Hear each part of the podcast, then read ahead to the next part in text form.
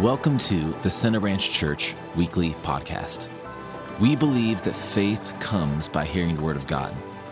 Thanks so much for checking out the podcast. Here's this week's message. Well, good morning. It's good to see you this morning. Thank you so much for being here. Excited that you're here today. Today's going to be a great day. I believe God has, some, has something for us from His Word this morning. Excited to start a brand new series here in just a minute. Before we do that, I want to take a couple of minutes and just kind of remind ourselves of the series that we just finished last week. We took four weeks or so in a series that we called Help Wanted. And used Matthew chapter 9, what Jesus said at the end of that chapter, kind of as a launching point for that series, where Jesus sees the, the mass amount of people that are lost and confused and in need. And he says they're like sheep without a shepherd. And then he says that the harvest is plentiful. The problem is that the laborers are few. So that, that's what we kind of played off of that. In the heart of God, the need is for there to be people who are willing to go after the lost, to go and tell people the good news about Jesus and to bring them into a relationship. And we want to be people that line up and help meet the, the need that Jesus saw, that help answer the prayer that Jesus said, pray to the Lord of the harvest that there would be laborers, that we would be part of the answer. Amen. That people from Center Branch Church would be interested and passionate and willing to tell people that don't know about Jesus the good news that he came and he, he died for them and rescued them. Amen. So we, we talked about a number of different things in that series. We talked about how it's God's number one priority that people would come to know him so they could spend eternity with him in heaven instead of eternity in hell separated from him. We talked about how it needs to be our number one priority as individuals, as a church. Pastor Jonathan did an incredible job talking about the the anointing, being filled with the Holy Spirit, empowered to be witnesses, that we can have boldness to tell people the good news about Jesus. Last week, Pastor Christina did a great, great job talking about us as parts of the body, that every one of us has a role, that we serve together, that the church is functions best when all of us are playing our role and using, using our giftings and serving with a common mission and a common vision, all of us working in unity together. So I don't want to just move on beyond that and jump into another series. We do that, but we've also got to be careful that we take what we've learned and we continue to apply it. You heard Pastor Christina announce that in just three weeks is Easter Sunday. And so we want to make a, a, wise use of that opportunity as we're trying to reach the lost. It's an opportunity to invite people to come to church where they are most willing to respond to that invitation. Hey, where, where are you going to? Just assume that they are. Where are you going to church for Easter Sunday? Just paint them into a corner right off the bat. Assume that you, you will be in church on Easter Sunday. Just where is it going to be? I'm inviting you to, to come with me. So we want to be shrewd with that opportunity, put together the best service that we can, present the gospel, what we get to celebrate Jesus came and he died on the cross for us. He was put in the tomb, but he, God raised him from the dead. He's alive, and we can know God through a relationship with Jesus. We want to proclaim that to people. I believe this can be our biggest Easter Sunday that we've ever had, that we can have the most people here, but it's going to take all of us working together, pulling in the same direction to accomplish that. Amen? So, what we're going to advertise. We've got invite cards that we're gonna shove in your hand as you walk out of the door so you can be inviting people. We're, we're gonna do mailers and put on social media, all of those things, but rarely does somebody respond just because they got um, something in the mail or they saw something online. All of that just kind of sets the background and sets you up to make a personal invitation. And they, they, they got something in the mail about that and they saw something on Facebook about that and somebody, somebody gave them an invitation at the grocery store and then you come and you seal the deal by a personal invitation. We're just trying to set you up. It takes all of us working together. Amen. So I, we we've got. Sounds funny to announce. Batman. Batman's going to be. Batman's going to be coming. The Batmobile will be here. What's neat is we're to we're to do school assemblies, and I think five different elementary schools. We're gonna go in, we're gonna bless the community, the public schools, and when we're in there just talking about uh, general good things in life, we're gonna invite all of those kids to join us on Easter Sunday. We're, we're gonna be going out in our community. We want to bring in not just a high attendance, that's part of it, we want to bring in a harvest. So, so I want you to join me, just be believing, inviting. We want every person to have, who's one person that you're going after? Every person should have someone that they're praying for, believing, inviting, ministering to. So all of us on the same page. Amen? Well, if you have your Bible, go ahead and turn to 1 Peter chapter 1.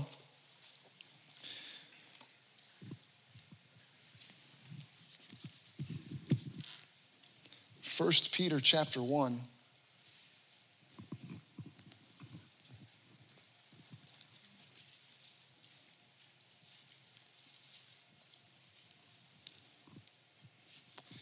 Starting in verse 13. It says, So prepare your minds for action and exercise self control. Put all your hope in the gracious salvation that will come to you when Jesus Christ is revealed to the world. Verse 14. So you must live as God's obedient children. Don't slip back into your old ways of living to satisfy your own desires. You didn't know any better then. But now you must be holy in everything you do. We'll finish that verse and read, read the next one. But Peter is writing this letter to Christians. He's writing to believers. And notice what he's doing is he's talking about an old way of living and then he says, "But now." But now what? He's talking about now there is a new way of living and he's contrasting the two. There should be a difference the way that you lived before you came to know Jesus and the way that you live now. He says there was an old way of living. How many of you have an old way of living? A way that you used to live, way that you used to operate, a way that you used to think. He says you didn't know any better back then. It seemed like wisdom to you. You were just operating like people operate in the natural. If it feels good, I want to do it. If I want to have it, then I'm going to I'm going to move in that direction and try to get my hands on it. If there's something that benefits me, well then that's what I'm going to try to accomplish. That's the way that people operate on their own. But that's an old way of living. He says, but now, but now, there should be a difference between how you used to live and how you live now that you've come to know Jesus. And the reason he's giving this instruction, he says, don't slip back into your new, your old way of living, which means that it is very possible to come to know Jesus, but you still live like you used to live instead of making that change. It says, but now you must be holy. Now you must be holy, which is where we're getting the name of this series, and we're starting it today. I just want to, to lay some groundwork for us to build on these next couple of weeks. God's call on our lives, if we know Jesus now, now that you've come to know Jesus, now that you know his mercy, now that you know forgiveness, now that you know fellowship, now that you know how wonderful he is, there should be a change, and what it should look like is now you should be be holy. Holy holy is a word that means to be pure, to be clean. It also means to be different. It means to be set apart. The priests would wear something on their turbans that would say they, are holy unto the Lord. They're set apart in the Old Testament, in the Old Covenant. Holy unto the Lord. They're not just regular people. There was something different, something special. It, it even affected the way land was distributed and what, what they could own and not own. They, they were different than everyone else because they were holy unto the Lord. So it means to be, it means to be separated. But now you must be holy, verse 15, in everything you do, just as God who chose you is holy. For the scriptures say, You must be holy because I am holy. So it says, Be holy. Why? Well, one of the reasons he gives is because the scriptures say. How many of you know that the scripture is supposed to be our standard for the way that we live our lives, the way that we conduct ourselves? Not what everyone is doing around us, not what is acceptable to society, not what just makes us feel good or my preference or your preference. It should come back to scripture. The, the scripture is a canon or a, a measuring rod that we're supposed to hold up to our lives to make sure we're living in line with it. So we're supposed to be holy, first of all, because the word of God gives us the instruction to be holy. Be holy. Uh, scripture, the Bible says in 1 Timothy or 2 Timothy chapter 3, verse 16, all scripture is God breathed. It's inspired and it's useful for teaching, tra- training, correcting, rebuking, bringing people along in the ways of righteousness so that the man of God or the woman of God can be fully equipped for every good work. There's things that God has designed you to accomplish works that He had in mind when He formed you. But you will be ill equipped. You won't be able to reach your potential and do all the things that God has called you to do if you don't live your life in line with the Word of God. Scripture is God breathed so you can be and do what God has called you to do and to be. So He says, Be holy, for the Scripture says to. And then He quotes from Leviticus. For the scriptures say, You must be holy because I am holy. So he's giving us layers of reasons why to do it. The scriptures say. And in this scripture, God says, Be holy, and he gives a reason. The reason is because I am holy. You know that God wants you to be like him? God is holy, he is your father, and he wants you to be like him. And as we grow in our relationship, we should grow in our holiness. We should become more and more like our Heavenly Father. The closer you get to God, the more holiness you should be walking in. God wants you to be like him. We'll, we'll read another verse from 1 Peter, but let me jump over to 1 John chapter 3 and read a few verses from there. 1 John chapter 3 starting in verse 1, he carries the same idea of being like God, being like our Father. Verse 1 says, See how very much our Father loves us, for he calls us his children, and that is what we are. But the people who belong to this world don't recognize that we are God's children because they don't know him. So I'm going to skip a few verses down. I wanted to read that just to kind of know the tone or the context for what he's talking about. He's talking about the reality that we are God's children and he is our father. And he brings up the issue of who we belong to. He talks about people who belong to this world. So that's kind of the, the topic that's being dealt with. Skip down to verse 7. He says, Dear children, don't let anyone deceive you about this. When people do what is right, it shows that they are righteous, even as Christ was righteous. But when people keep on sinning, it shows that they belong to the devil, who has been sinning from the beginning. But the Son of God came to destroy the works of the devil. Those who have been born into God's family do not make a practice of sinning because God's life is in them. So they can't keep on sinning because they are children of God. Listen to this. So now we can tell who are the children of God and who are the children of the devil. Anyone who does not live righteously and does not love other believers does not belong to God. Have you ever seen the movie Toy Story? Of course you have. Everyone's seen the movie Toy Story. If you haven't, it's a, a movie about toys that come alive when nobody is around. They belong to this kid named Andy, and there's a, a, a goofy cowboy named Woody, and he's kind of the leader of the leader of the toys. You know, it's funny with movies like that, you can sit down and watch them, it's like it makes perfect sense. Just, yeah, naturally, this is the way it works. But when you try to like summarize it, you sound crazy. The, the, toys being led by this cowboy. So that, that's kind of the, the, the gist of the movie, right? So if you've seen it, what's written on the bottom of Woody's boot?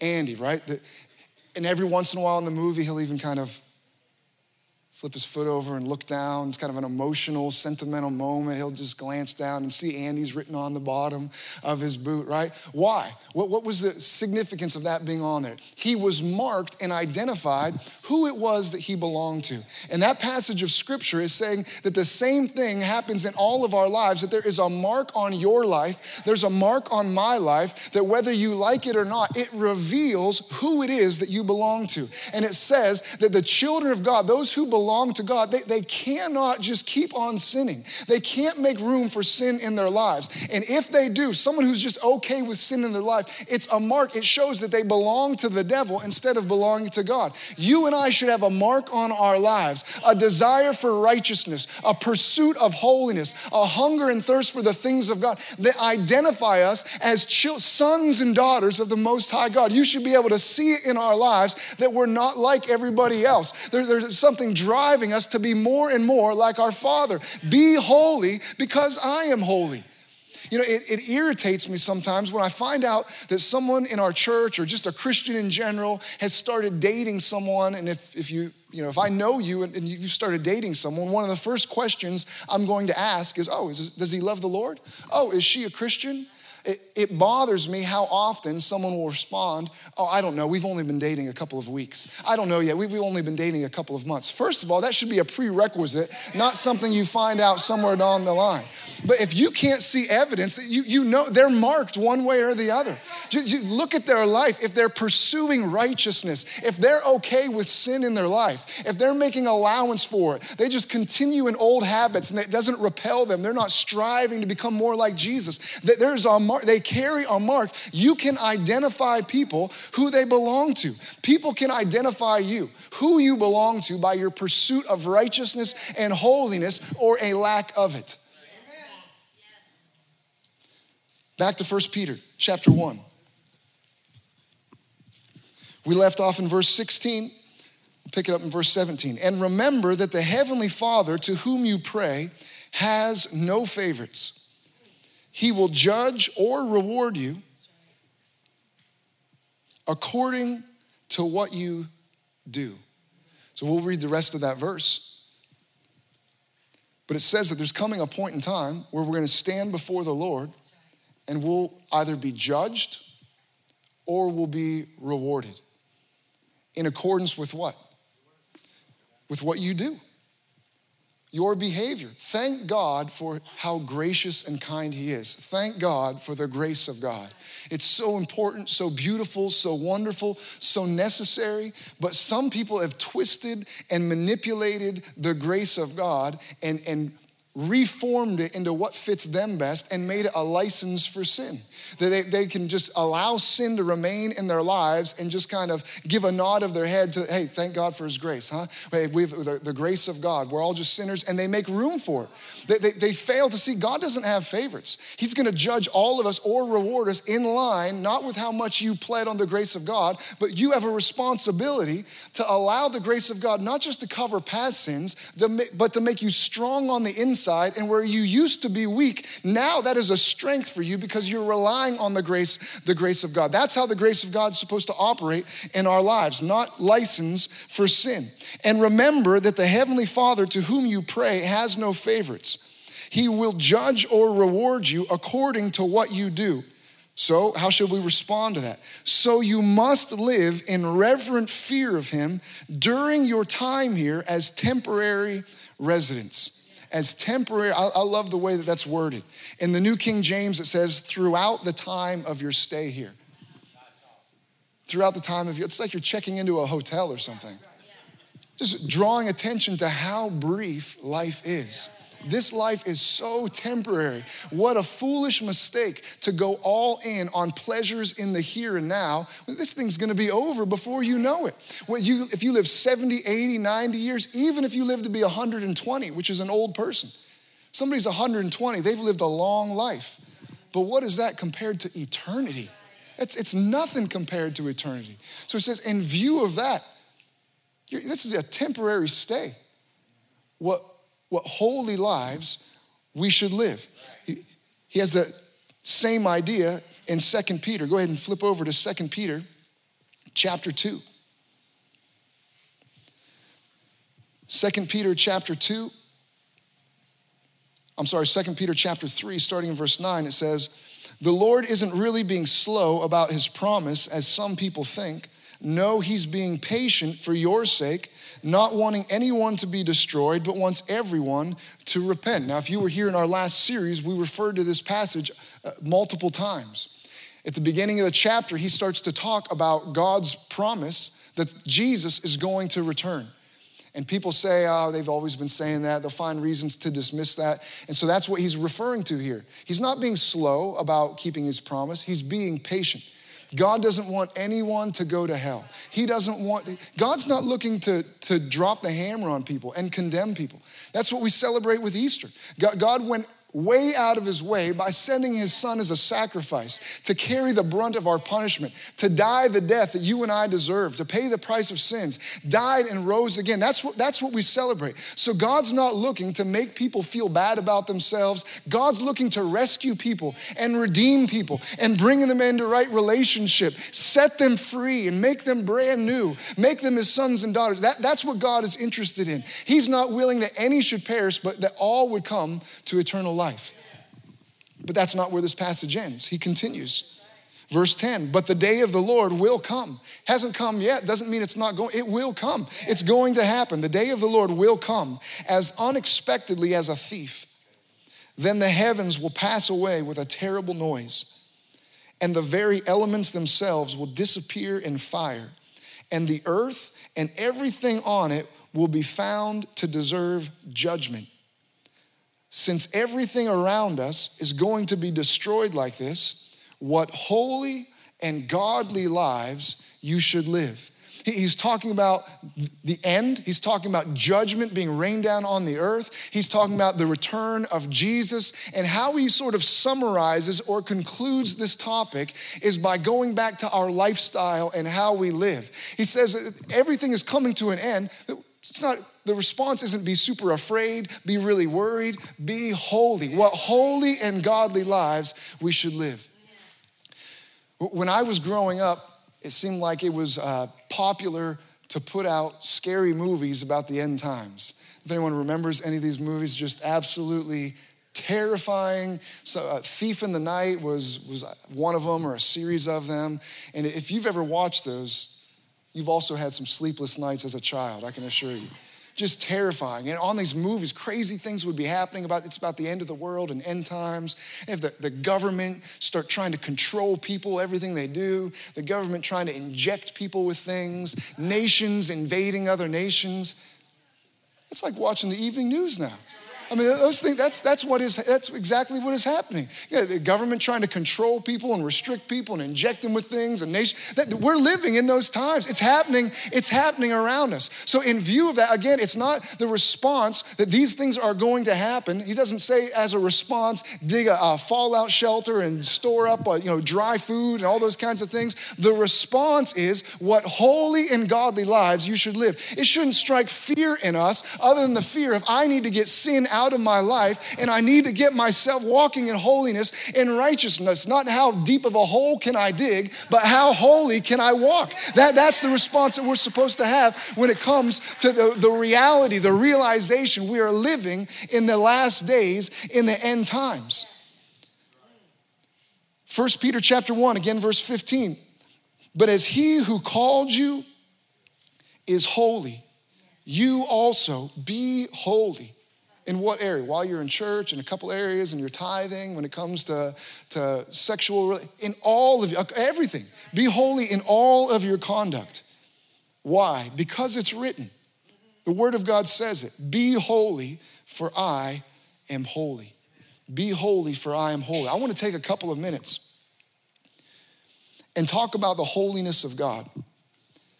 It's important for us to stretch ourselves in our understanding of the holiness of, of God. Now, I want to take a couple of minutes just to, to make an attempt to stretch our hearts and our minds in that direction, even though we know that ultimately it's futile to truly understand God and for us as finite beings to wrap our minds around what is infinite, infinite, because God, God is infinite. Try to understand his holiness. The word holy means that there's nobody like him. He's completely separate. No one can be compared to him or, or with him. And so we, we try to use analogies to talk about what God is like. And the Bible even uses analogies and says he's like this or it's like that, and parables and those kinds of things, which is good and helpful as long as we don't allow those analogies to become something that defines or limits our understanding. If you have a pet at home, if you've got a dog or a cat, maybe you've had this experience where you try to point something out to the dog, and instead of looking where you're pointing, they just they just look at your finger instead of where, where you're pointing. So there's something that gets spilled and you want your dog to lick it up, which is how, how we handle cleaning at my house. Oh, it's over there. And instead of understanding, unless you've really trained them, the concept of pointing, most animals don't get. And you've, you've held out a finger, you've extended a, uh, your hand, so they, they look at your finger instead of where the finger is pointing. Maybe you've had that experience or noticed that about animals. Well, sometimes we can be the same way when it comes to the language we use to try to describe what God is like, when we try to refer to his attributes, and we, to try to understand something that you don't understand, you have to start somewhere. So you have to start with language and concepts and analogies that you do understand and try to use them to bridge the gap to something beyond what you've ever understood before. And that that's that's good. But when the Bible, for example, uses the analogy of God being like a gardener or God being like a friend, we've got to understand that we don't want to just look at the end of the finger. We want to look where it is pointing and not allow those things to totally define what God is, but just the beginning of moving in that direction. Am I making sense? That we, we don't want to allow, okay, oh, God's, God's like a garden, Jesus like a vine, and God's like a gardener. Okay, I, I, think I pretty much understand God. I can go down to, to Lowe's home and garden section and just observe the gardeners as they're purchasing things, and they're, they're gardeners, so now I know what God is like. No, no, that, that, that's just pointing in it. There are some attributes, there's some likeness. That doesn't completely define or limit God, it's pointing in a direction, and there's things I can learn, but he's so far beyond being a gardener. He, he's, he's a father. He's like your earthly father, but he's, he's not just like he's like a really good dad. No, that's just a finger pointing in a direction. He is an infinitely good dad. He's so far, so far beyond. We've got to be careful that we don't come up with some small concept of God. God's like a really good buddy. No, he's, a, he's like a friend that stays closer than a brother, but you can't, you can't limit to him like your best friend from school, and now you know what God is like. You're looking at the end of the finger instead of allowing that to be a point that you get, you're, you're stretching your understanding in that direction. Let me give you an example from Ephesians chapter 3. In Ephesians chapter 3, starting verse 18, it says this And may you have the power to understand, as all God's people should how wide, how long, how high, and how deep His love is. May you experience the love of Christ, though it is too great to fully understand. Then you will be made complete with all the fullness of life and power that comes from God. He's talking about the love of God. In everything that God is, He is completely. So the fact that God is infinite, that applies to all of His attributes. So his love is infinite. And he says, you should have the power to understand how high, how deep, how long, how wide. We sang about it a few minutes ago. The love of God. You should try to grow in your understanding of the infinite love of God, but because it's infinite, you'll never fully understand. You'll never be able to wrap your mind around it. That's not reason to not try to understand it. We can make progress, but he says you'll, you'll never fully understand how wide. It just keeps going in every direction because God is love. and everything that he is, he, he is it completely and he is it infinitely. When the Bible says that the Lord God is one, it's not just talking about there being one God. That's part of it, but it's also talking about he is he's complete. Everything that he is, he is completely. He doesn't have sections or divisions that you catch him in this mood or in that mood. He, he's one, a complete integrity and thoroughness. So God, God is eternal. He's infinite in all of his qualities, in all of his attributes. And so that means we can't fully understand all that He is, but we can understand what He isn't. We know that He's not small, we know that He's not limited. We, we, we know the direction our understanding should be moving in when it comes to the holiness, when it comes to the holiness of God. We know we, we can't have a small view of God and, and we need to be growing in our understanding. I don't know if you remember taking art in in high school, or maybe you've taken other art classes or art courses, but there's something that they sometimes use when they're drawing called a vanishing point. You're familiar with like the vanishing point? You can have one vanishing point, you can have multiple vanishing points. And the idea is that if you use these vanishing points, it helps your drawing to have depth. You can add perspective when, when you draw, when you kind of put these vanishing points and allow things to kind of move in that direction, it creates a horizon in depth. So I've got an example. You can throw that up on the screen for a minute of vanishing points. So this, this has two vanishing points, one on, one on each side. You can see if you're drawing a box or a, a building or a house or something, you kind of draw those lines back on either side and it begins to make it three dimensional. It begins to add depth to it. And so as you move in either direction, and you reach that vanishing point, what's trying to be conveyed isn't that that's where everything ends. It's not where everything stops. The idea is that it, it keeps on going you just lose the ability to see it from this perspective. You look off in the other direction, you can see things move off and it hits that vanishing point, and it's not that it just stops or ends, it's suggesting, no, it just it just keeps on going. You're just losing from your perspective. You just can't see it from where you are, but it continues, it continues on. And it's that way when we try to understand God. You can take, you can take that down. It's that way when we try to understand aspects of, of God's holiness, how separate and different He is, that He is infinite. And maybe one of the easier attributes of God when we try to understand this is to consider that He is eternal. Have you ever taken time to think about how God is eternal? That you can stretch your mind to a certain distance before it starts to wear out.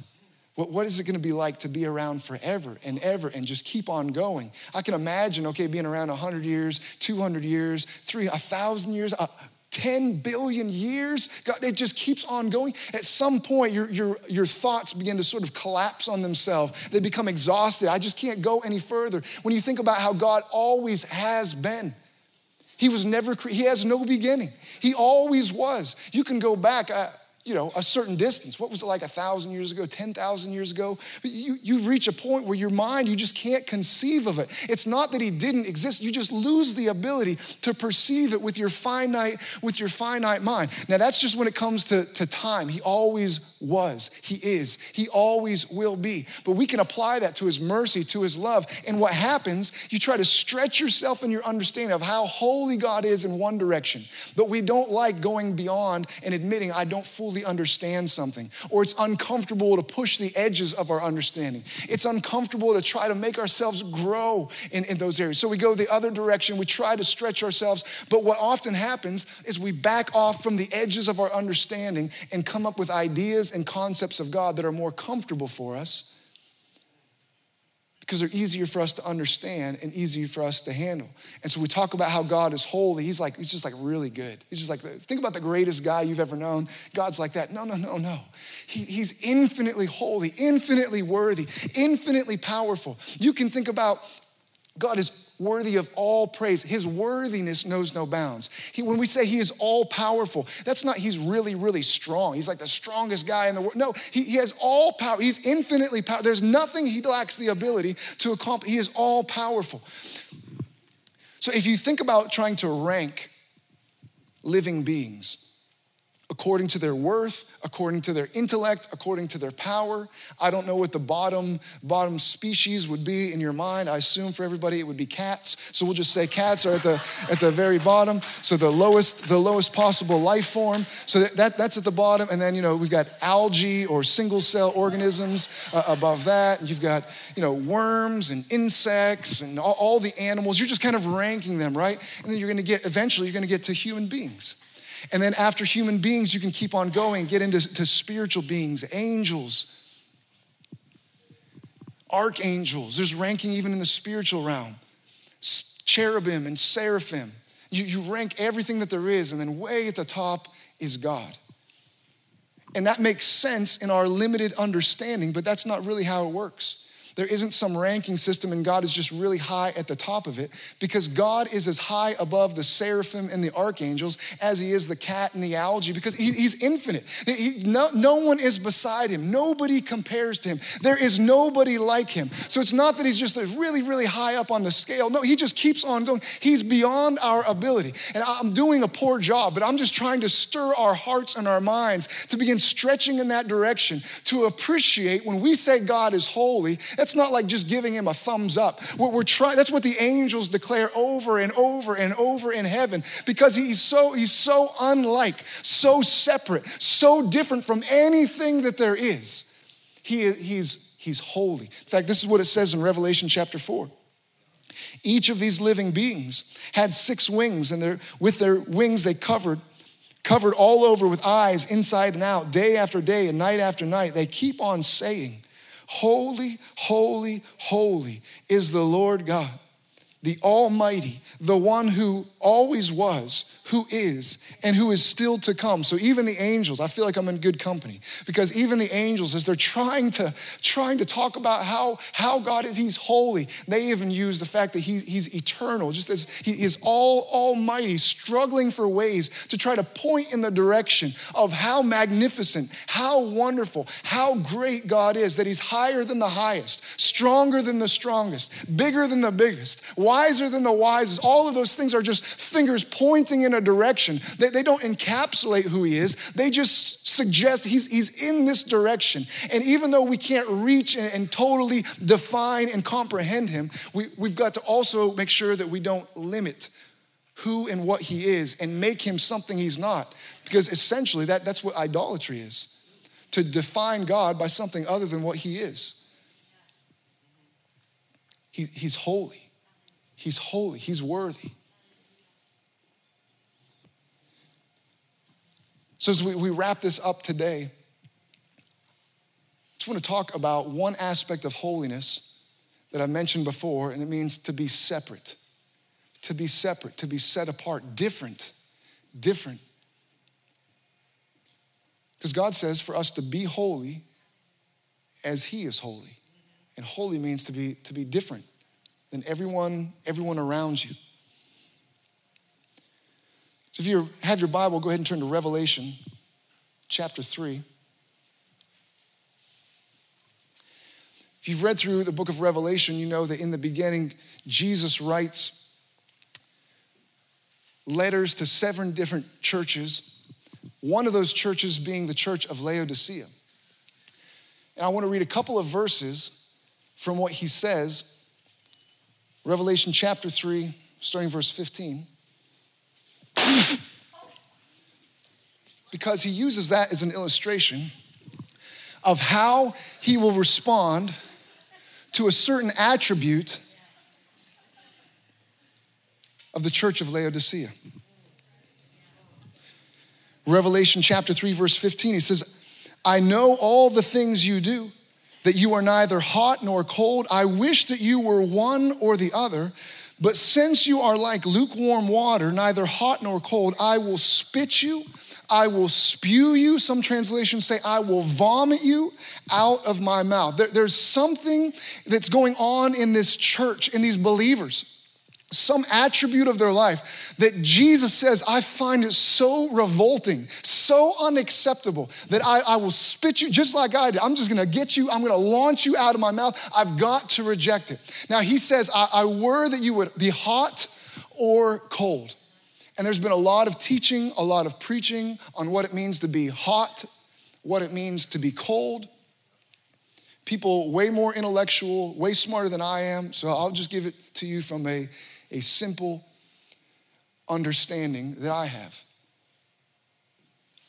That it doesn't seem to be Jesus' point to figure out what it means to be hot for the Lord or what it means to be cold for the Lord and try to compare those two because Jesus seems indifferent. He says, I, I would that you be one or the other. The point that he's making is that we not be lukewarm, and that's what's to be avoided in our lives. Now, if I were to go and get you a drink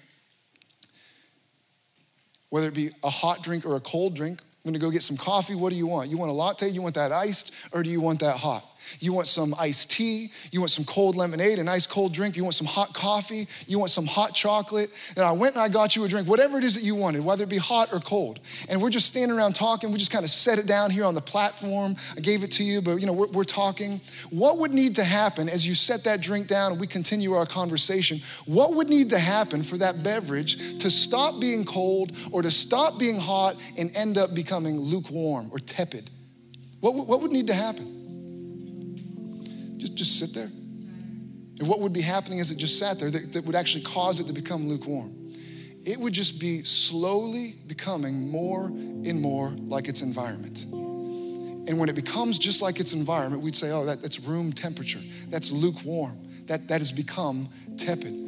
So Jesus is talking about there should be a distinction, a separation between the people of God and the culture and the environment that they live in. When it comes to hot and cold, there, there is a distinction. You can tell, oh, that's really cold. Oh, that, that's really hot. The problem with lukewarm, it is, has become and adapted to become just like its environment. That is a problem in the church, in the body of Christ, that we, we've tried to adapt and match and fit in and blend in and, and lose our distinction. Jesus says that's the very character trait. Lukewarmness, you blend in, you're just like everyone around you, that he finds so vile, he says, I'll spew you out of, out of my mouth. That there should be a distinction between Christian and non Christian. A Christian teenager shouldn't be the same as a non Christian teenager. There should be a difference between a Christian husband and a non Christian husband, a Christian marriage and a non Christian marriage. But way too often, there you can't tell the difference. It's all blended. We've adapted and become like the culture around us. There should be a difference between a Christian customer and a non Christian customer,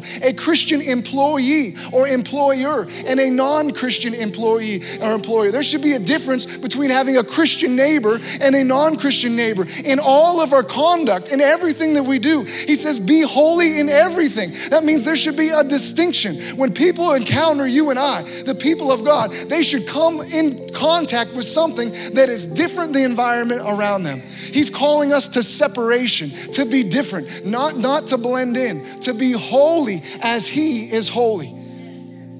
By the, by the way that we love, we, we, by our kindness, by our honesty, by our integrity, by our patience, by our gratitude, by the way that we treat people, the way that we the way that we relate to people, the way we handle our finances. In all of those areas, there should be a difference in all of our conduct. The way that you treat the waitress, well, everything, there should be a distinction with men and women of God, and it shows who you belong to. Be holy, like, like I am. Be different than everyone else. Be holy. He's calling us to be holy. I want to read a couple of verses from Nehemiah and then we'll pray. Nehemiah chapter 1, starting in verse 1. He says, These are the memoirs of Nehemiah, son of Hachaliah, in late autumn in the month of Kislev, in the 20th year of King Artaxerxes' reign. I was at the fortress of Susa. Hanani, one of my brothers, came to visit me with some other men who had just arrived from Judah. I asked them about the Jews who had returned there from captivity and how things were going in Jerusalem. They said to me, Things are not going well for those who've returned to the province of Judah.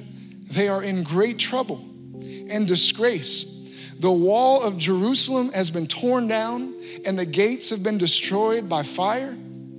When I heard this, I sat down and wept in fact, for days I mourned, fasted, and prayed to the God of heaven. This is being written at a time where the Jews had been taken away to exile, and then they were given permission for some of them to return and live back in Jerusalem, back where they came from.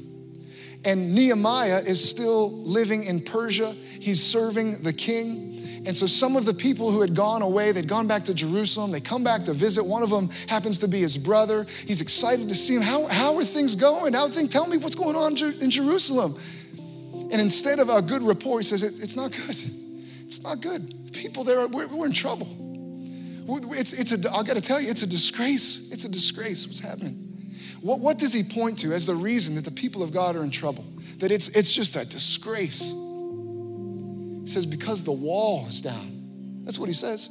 They're in trouble. It's a disgrace because the walls come down, the gates have been burned. And he says, when I heard this, man, I just, I fell down on the ground.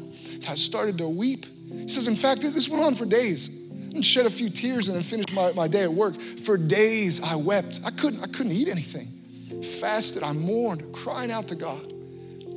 Now, for Jerusalem, that wall would, would be protection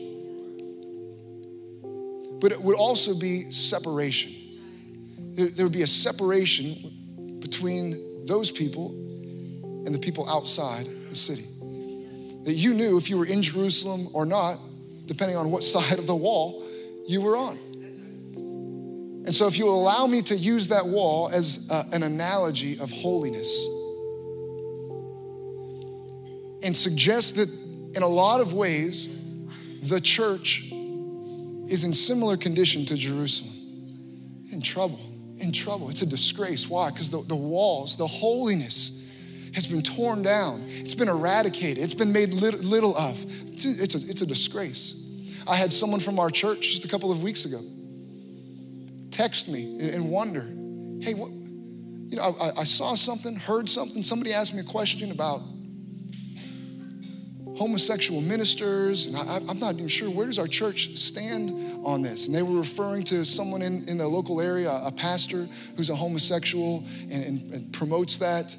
They want to know where, do we stand on this. Now, listen, we, we, we love sinners.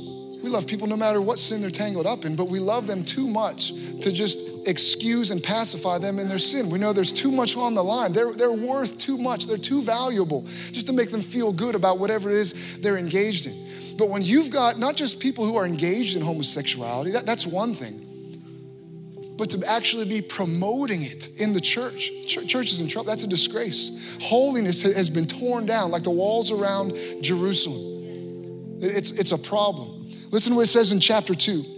We won't take time to read through the whole story, but he finds favor. Nehemiah does. He finds favor in the eyes of King Artaxerxes, and he's allowed to return to Jerusalem. Chapter 2, verse 17, it says, But now I said to them, the people who were living in Jerusalem, you know very well what trouble we're in. Jerusalem lies in ruins, and its gates have been destroyed by fire. Let us rebuild the wall of Jerusalem and end this disgrace. What I feel like the Spirit of God wants to stir in our hearts, in our minds, in our lives is that same kind of attitude. Let's rebuild the walls that have been torn down. Let's end the disgrace of the people of God being just like everybody else. Let's resurrect our, our high calling to holiness and righteousness instead of giving a wink wink and a nod to people that are tangled up in sin, call sin sin, and move people in the direction of our Heavenly Father to be holy as He is holy. Let's rebuild the wall and end this disgrace. Sometimes when you talk about holiness in the church, it, just becomes a, an opportunity for people to point out flaws and point out where you're messed up. I hope he's paying attention. Maybe she'll finally straighten out this thing in her life. That, that's not the attitude that we want to have. And if we read through chapter three, I'll read a few verses. Chapter three is basically just a list of all the people who are working on the wall. Verse 10, it says, next to Jedaiah or something, son of Hur- repaired the wall across from his own house. And next to him was Hattush, son of Hashabaniah